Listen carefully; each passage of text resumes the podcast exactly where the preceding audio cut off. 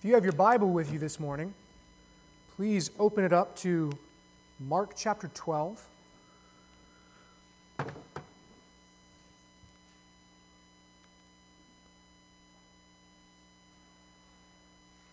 Mark chapter 12. We will be in verses 35 through 37.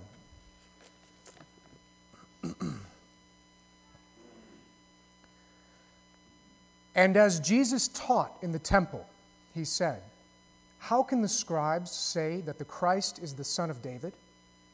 David himself, in the Holy Spirit, declared, The Lord said to my Lord, Sit at my right hand until I put your enemies under your feet.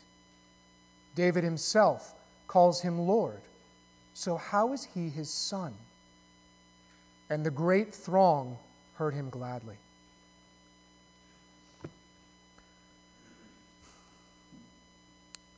Father, we thank you for this word.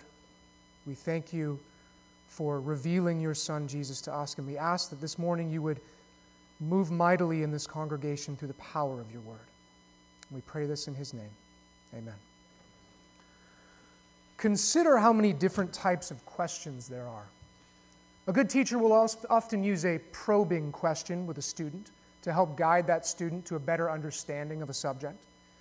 In the courtroom, lawyers will sometimes use leading questions to try and guide a witness's testimony to an answer that that lawyer is looking for. Orators often use something called a rhetorical question these are questions that aren't really meant to be answered, but are meant to grab our attention or make a point. But in each of these types of questions, the questioner is trying to communicate something with clarity. Riddles, on the other hand, are different.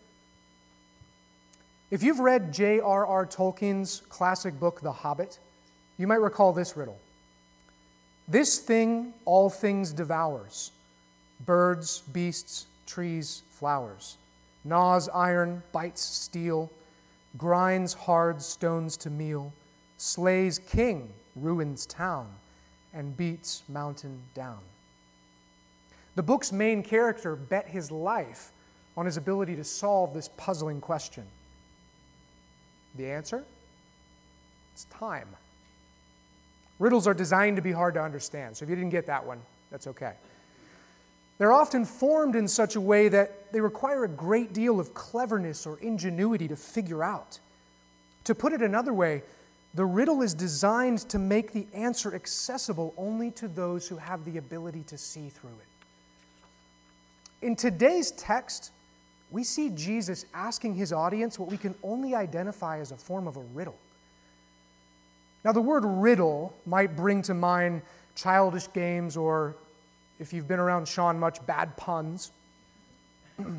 but this riddle, like many of Jesus' parables, is something very serious.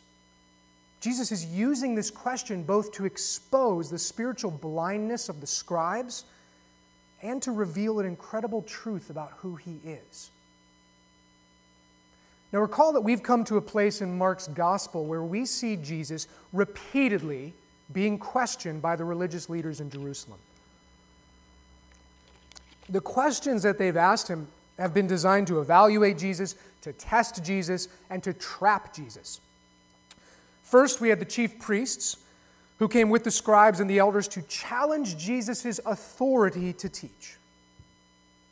In response, Jesus presented them with a simple question that so exposed their wicked motives and their fear of man that they were forced, embarrassingly, to leave him alone, to, to back out of their challenge. Next, the Pharisees and the Herodians, both political enemies, they plotted to undermine Jesus' popularity by asking him a very divisive political question Should Jews pay taxes to Caesar? Recall that Jesus' answer left them utterly stunned. Next, the Sadducees came to him with a question crafted to make the idea of the resurrection look absurd. In response, Jesus spoke to them with authority about the nature of resurrection And he did so by reciting one verse from Scripture that they had overlooked. In doing so, he unraveled their entire argument. And then finally, last Sunday, we saw one of the scribes come up to Jesus and ask him a challenging question Teacher, which commandment of the law is greatest? Jesus' answer was so profound that it finally silenced his opposition. Verse 34b tells us, and after that, no one dared to ask him any more questions. In today's text, the tables have turned, and Jesus has become the questioner. Let's look at verse 35.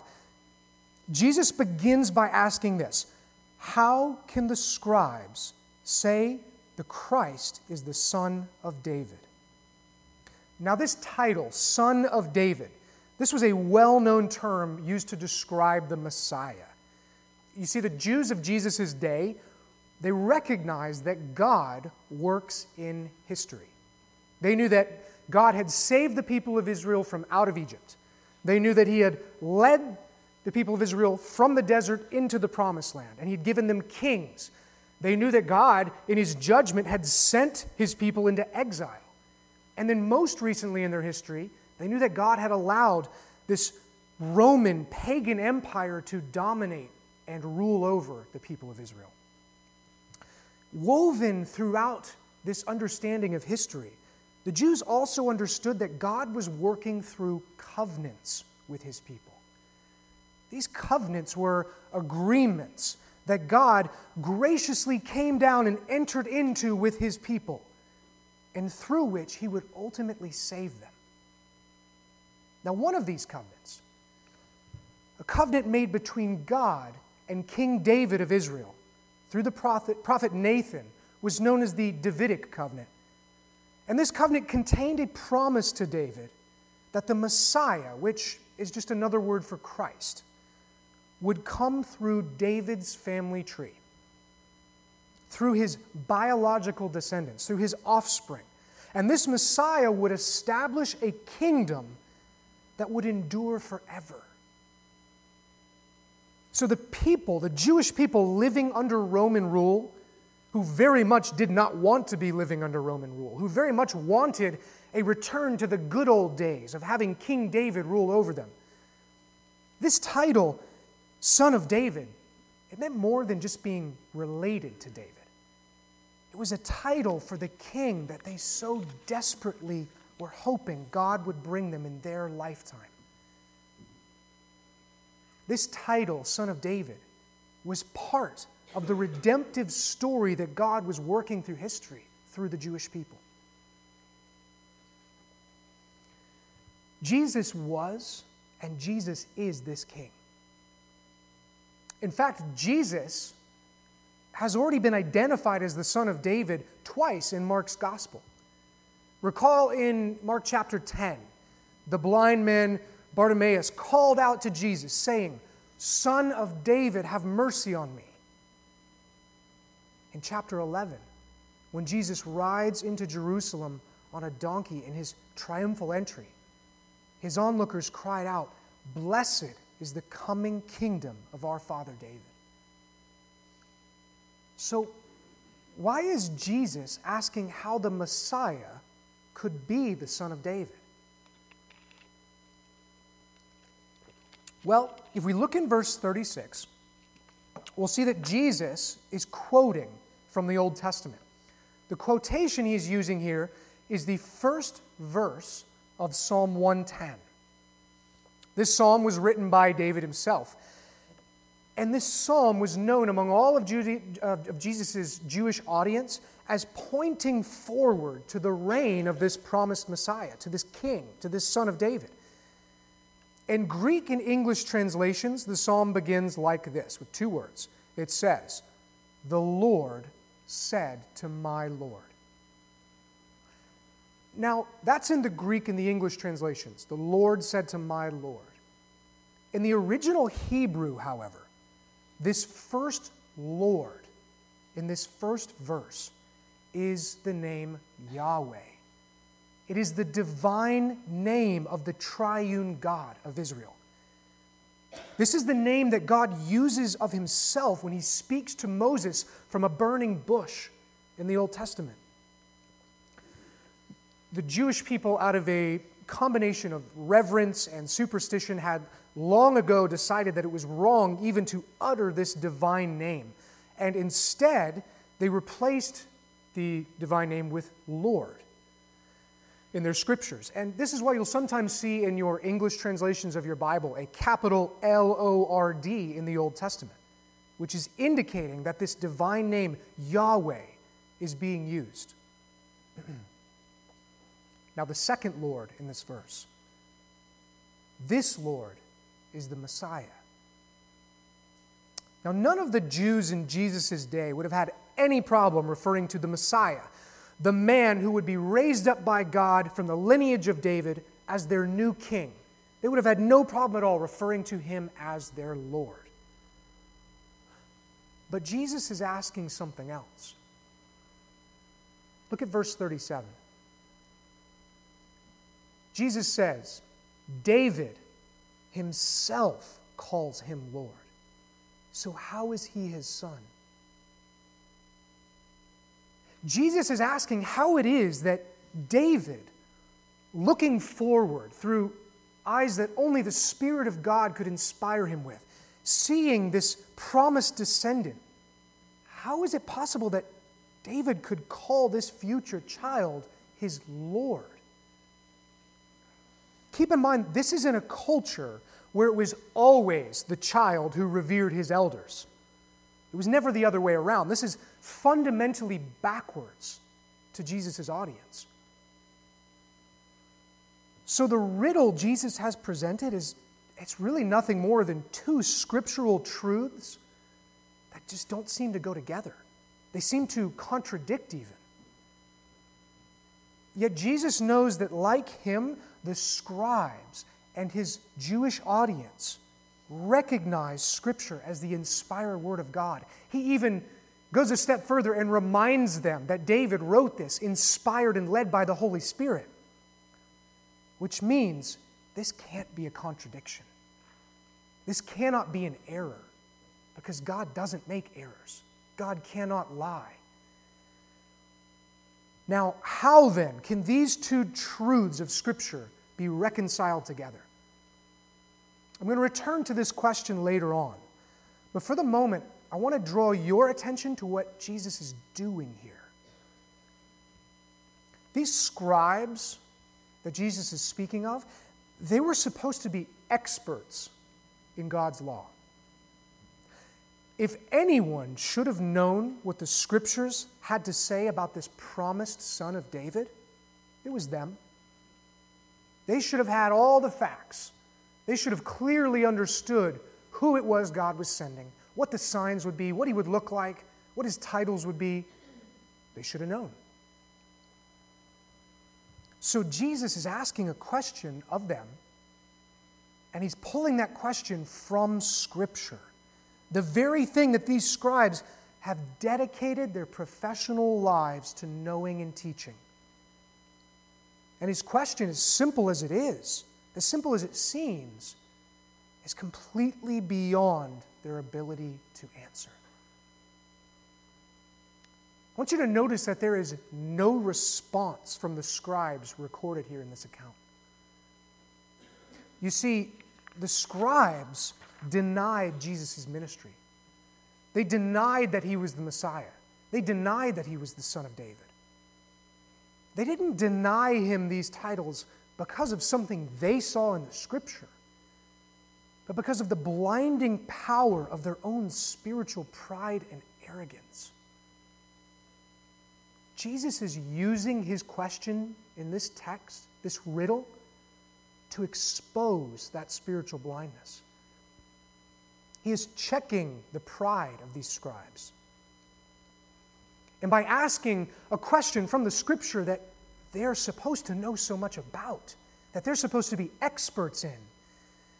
He's making them look inept and foolish as supposed experts in the law. What about the crowd? This great throng who heard him gladly Scripture says. Well, I don't think they're glad because they're grasping the deepest theological truths of who Jesus is. I suspect that most of them are simply enjoying seeing these scribes be humiliated in the temple. See, this crowd, they may believe Jesus is the Messiah, but this crowd is looking for a Messiah who will raise up an army and overthrow the Roman rule of God's people. They're not looking for a Messiah who would be raised up on a Roman cross to suffer on behalf of God's people. What the scribes and what the crowd have in common is their pride. Jesus is the answer to his own question. These men are literally standing before him, looking into the eyes of the answer to the riddle. And yet they refuse to see Jesus for who he is. This kind of pride, this blinding power of pride, can be deadly. If you're sitting here today and you believe yourself to be a Christian, know that you are not granted immunity from this type of pride, this blinding power that it can have over us. The sin of pride is a particularly hard thing for us to detect on our own. After all, how are we supposed to see pride in ourselves when pride warps the way we see ourselves? A Christian who is finding success in his or her walk with Christ is at particular risk for this sin. After winning battles with temptation or making progress in spiritual disciplines like daily prayer and study of the scripture, a maturing Christian can easily, far too easily, develop too high an opinion of his or herself. One Christian author describes our self perception as being as accurate as the image reflected back at us when we look into a carnival mirror. I think there's truth in that. Brothers and sisters, listen carefully. Pride is the heart of all of our sins. And there is no sin more offensive to God than pride. So today, as we read about Jesus' question and his interaction with the crowds and with the scribes, we would be wise to view this humbling of Jesus' adversaries not as an occasion to celebrate the ways that we're different from them, but as an opportunity to, opportunity to repent of the ways that we're similar to them. To help with this, I'd like to offer three questions. These three questions are derived from the behavior of the scribes and the way Jesus responds to them. And I think they can be helpful in us identifying pride within our own hearts. Question number one Do you submit to Jesus as he has revealed himself to be? Or do you force Jesus to submit to the desires of your own heart? The history of the Christian church is littered with the wreckage of individuals and pastors and churches and denominations that have abandoned the Jesus of Scripture and they've replaced him with a fictional Messiah, a Messiah who serves their own desires and the own, their, their own prideful hearts. There are even churches today in this city who this very morning would tell you that if you're faithful to Jesus, He will bless you with a big house, with a better paycheck, with a Mercedes instead of a Toyota or a Ford Focus. There are churches in this city who preach a Jesus that demands nothing difficult of his followers, nothing costly from his disciples they preach that this Jesus approves of flagrant, habitual sin. There are other churches in this city who preach that Jesus' forgiveness is not a free gift for sinners, but something you have to earn through good works. Brothers and sisters, these are lies. These are false messiahs. And there's something every single one of these false messiahs has in common It's that you can't find them in Scripture. The teachers who promote these false messiahs, they'll try and justify their teaching by twisting Scripture. And when Scripture too clearly contradicts them, they'll claim that Scripture is in error. And that it's up to us, more specifically, it's up to them to determine which parts of God's Word are true and which parts of God's Word are false and we need to leave behind. In the end, these false teachers have put their sinful, prideful hearts above God's truth, and it's blinded them. If there are aspects of Scripture that you find challenging, you're not alone. The question is this Do you respond as the scribes do, by pridefully rejecting what you don't like or what you don't understand about the way Jesus has revealed himself? Or do you approach these challenging teachings of Scripture with a humble heart, submitting to what God has revealed? Question number two. Like the scribes seeking to derail Christ's ministry, are you quick to notice the deficiencies and the sins of others, but rarely willing to speak honestly of your own sins? How often do you find yourself noting the sins of other Christians in the church? Do you keep tallies of those sins? Are you walking around with a mental Rolodex, filing away the sins of your, your brother or your sister? Don't misunderstand me. We should all be ready and willing to correct one another in love when we see sin manifest itself in one, another, one another's lives. But how much more time and energy, comparatively, do you spend looking at the sins of others versus the sins in your own heart? Are you quick to confess your sins before your brother or your sister in Christ? What about when you're the one being corrected or criticized? Is your immediate response to go into defense mode? Because spiritual pride will always be the first to defend you when you're criticized. Finally, question number three. The scribes, being jealous of Jesus, sought to undermine his popularity, to derail his ministry. Are you likewise driven by a desire for attention? Do the contributions that you make to conversations always seem to steer things back to yourself? When others are speaking, are you listening to what that person is saying? Or in your mind, are you already crafting that response that you're going to have ready for when they just stop talking? Are you just waiting for them to stop talking so it can be your turn? Our love of self is so natural to us as sinners. Even as Christians who have the Spirit of God working in our heart and transforming us day by day, we are so easily steered back to self love. Because of this, we should be particularly careful of things like social media, which is really built to encourage and reward same, shameless self love and self promotion. The approval and adoration of our peers that we get from things like this can so easily become an idol.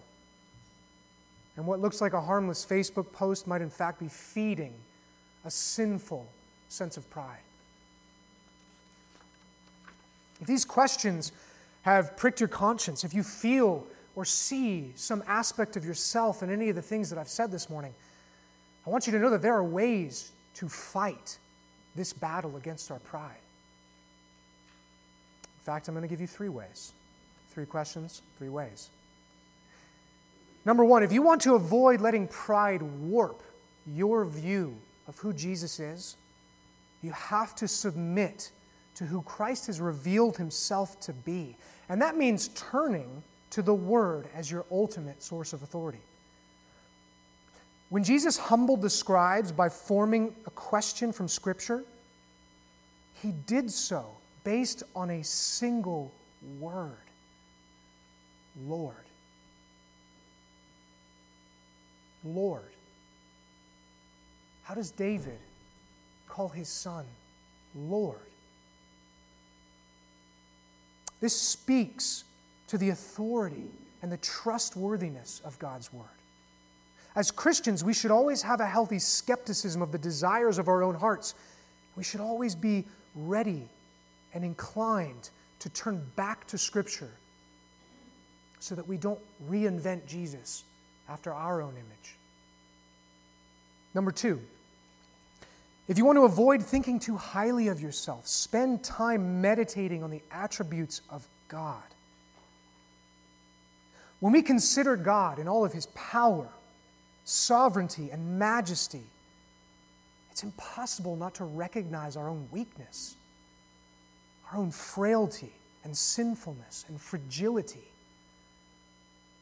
The study of God's nature and character can help us recalibrate our sense of self. Now, don't get me wrong, we are valuable. Each one of us has an inherent dignity and worth. But that's because God has put His image in us. What are we other than dust plus the image of God? What do we have to be prideful about? Finally, spend time reflecting on the fact that nothing you have comes from you. As a Christian, are you experiencing spiritual growth?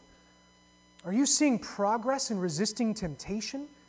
Are you seeing an increased affection for God's word or desire to obey Him? Remember that these are the fruits of God working within you. These are not products of your own autonomous will. You didn't pull yourself up by your own bootstraps to make this happen. Consider what Paul tells the Corinthians. What do you have that you did not receive? If then you received it, why do you boast as if you did not receive it?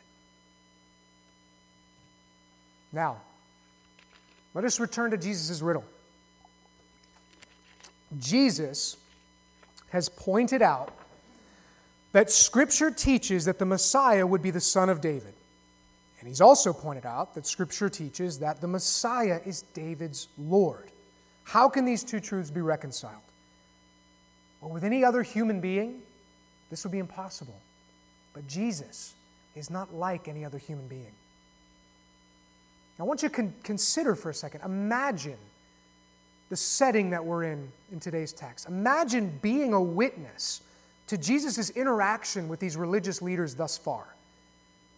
Imagine watching the greatest religious experts in Israel publicly challenge this popular teacher and come up empty handed.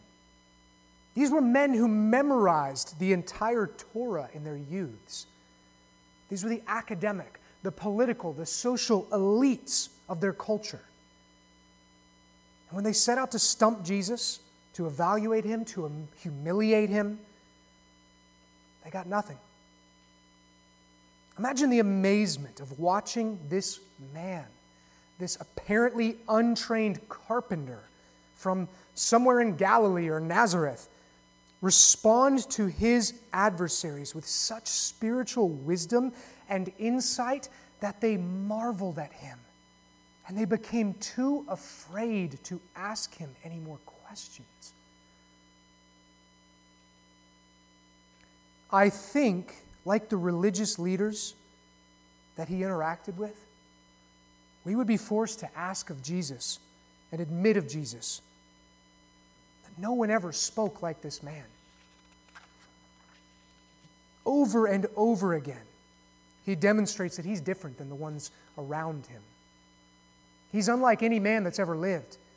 Over and over again, we are forced as readers of the text to consider the question his disciples asked when they watched him calm the storm at sea What sort of man is this? Now, when David wrote his psalm, I think it's likely that he had only a dim understanding of how his words might be fulfilled in Jesus Christ. He knew the Messiah that God had promised would be more than just his physical descendant. But that spiritual insight was just a shadow of the truth that would be fully revealed in Jesus. As we gather here today as a church, we possess that full revelation. And because we possess it, we have the ability to answer Jesus' riddle. The Messiah is both the Son of David and David's Lord because the Messiah is fully God and fully man. The second person of the Trinity, the eternal Word of God, added to himself a human nature. The humanity of Jesus can be seen throughout Scripture. He was born with a real human body as a real baby. He grew, he learned. At times, he became tired and he would sleep. We see him at times in Scripture becoming hungry and eating. When he was pierced on the cross, he bled. He didn't become like a man. He wasn't God putting on a man costume and walking around pretending to be like us. Jesus was fully man. But why did God have to become man as the son of David? God became man because he chose to perfectly fulfill the demands of his law that he placed upon mankind.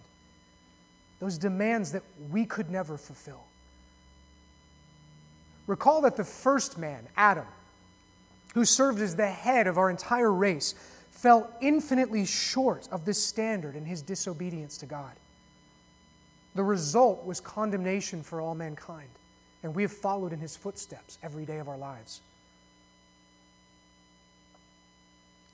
But Jesus was a better Adam. And through his perfect life, his human life, the demands of the law were satisfied. And through faith in Jesus, his perfect life and righteousness can be credited to us as if we lived it ourselves. Jesus also became a man so that he could suffer and die on behalf of sinful humans like us. And through that death, the perfect justice of God was satisfied on him because he died in our place. The debt that we owed God as sinners has been paid in full. Yet at the same time, this human Messiah remained fully God. John speaks of Jesus as the Logos, which translates into English as the Word. In the first verse of his gospel, he says, In the beginning was the Word, and the Word was with God, and the Word was God. Jesus forgave sins, pointing to the fact that he was the one offended by those sins. Thomas, seeing the risen Jesus, cried out to him, My Lord and my God. And he was commended for his belief. Paul writes of Jesus that in him all the fullness of God was pleased to dwell. As much as it bends the limits of our minds to even try to understand this, the powerful King of the universe, the creator of life itself, stepped down into his creation. And he humbled himself to the point of suffering and dying as a human being at the hands of other human beings that he had molded from the dust. This is how the Son of David can also be David's Lord. But what does this mean for us? Why would we need to reflect on the incarnation? Why do we need all this theology about who Jesus is and how he's two natures in one person? How, how does this have any relevance or bearing on our lives today? Well, if you're a Christian, one thing that sets you apart from the rest of the world is the way your sins affect you. Because of the lingering effects of our fallen nature, we will never be completely free of sin in this life. Not on this side of eternity. But as the Holy Spirit renews our heart and our mind, He's going to change our view of our own sin. You'll find that you begin to love God's law and hate, despise your own wicked inclinations. And when you do sin, you're much more likely to experience grief and even pain over your unfaithfulness to your Savior. As a maturing Christian grows more and more in his or her understanding of the holiness and the worthiness and the goodness of God, you can't help but to grow in your understanding of the evil and the selfishness and the wickedness of our sins. You can't help but to recognize that every sin that you are aware of in your heart is part and parcel of what nailed Jesus to the cross. The result of this can be grief, and that grief can become crippling. But that grief has its remedy in Jesus. The incarnation shows us the work of God in Christ to bridge the enormous chasm between us and our Creator. Through Christ, that barrier and that distance has been removed between us and God. And when Jesus stooped down and became a man, he took on the role of a shepherd, of a husband, and a brother to us. This means that you can turn to Him with all of your burdens, with all of your grief, and with all of your suffering. Remember that Christ, as a man, experienced real temptation. Hebrews chapter 4 says this For we do not have a high priest who is unable to sympathize with our weaknesses, but one who in every respect has been tempted as we are, yet without sin. Jesus knows what it is to suffer temptation. Don't fear turning to Him with your grief.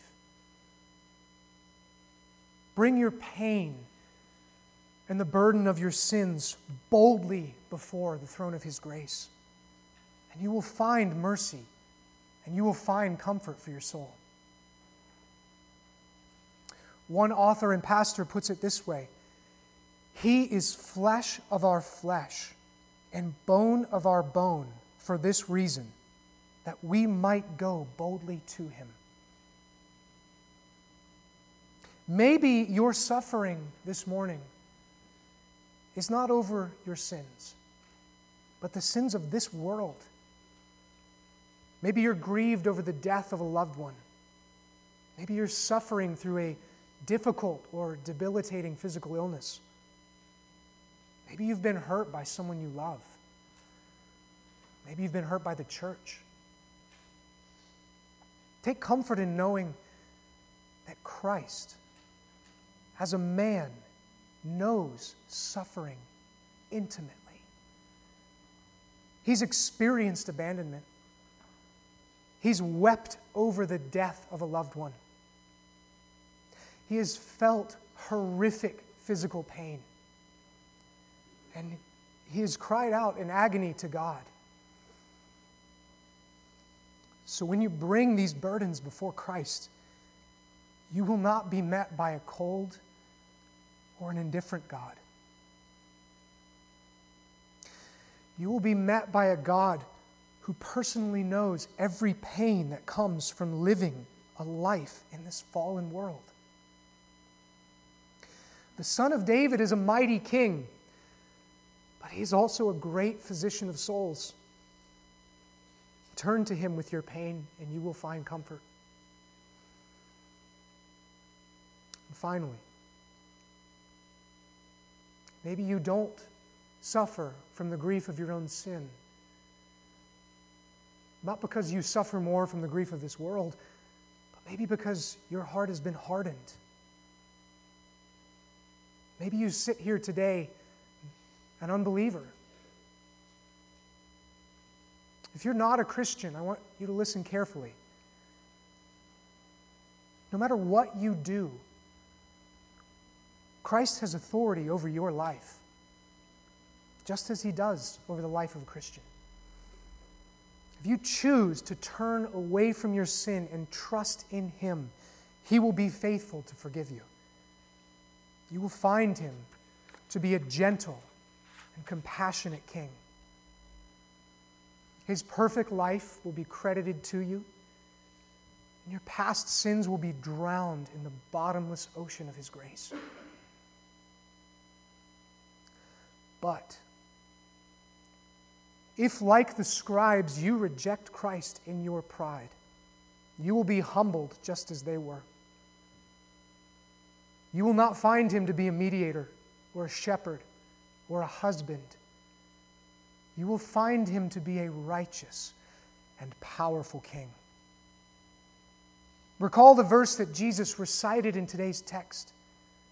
The Lord said to my Lord, Sit at my right hand until I put your enemies under your feet. Apart from the free gift of His grace, apart from Christ, you will be the enemy that God reduces to a footstool under His Son's feet. So if you are not a Christian, or you're not sure that you're a Christian this morning, I encourage you to consider this carefully. Jesus' riddle has been answered. He is the promised king of God's people.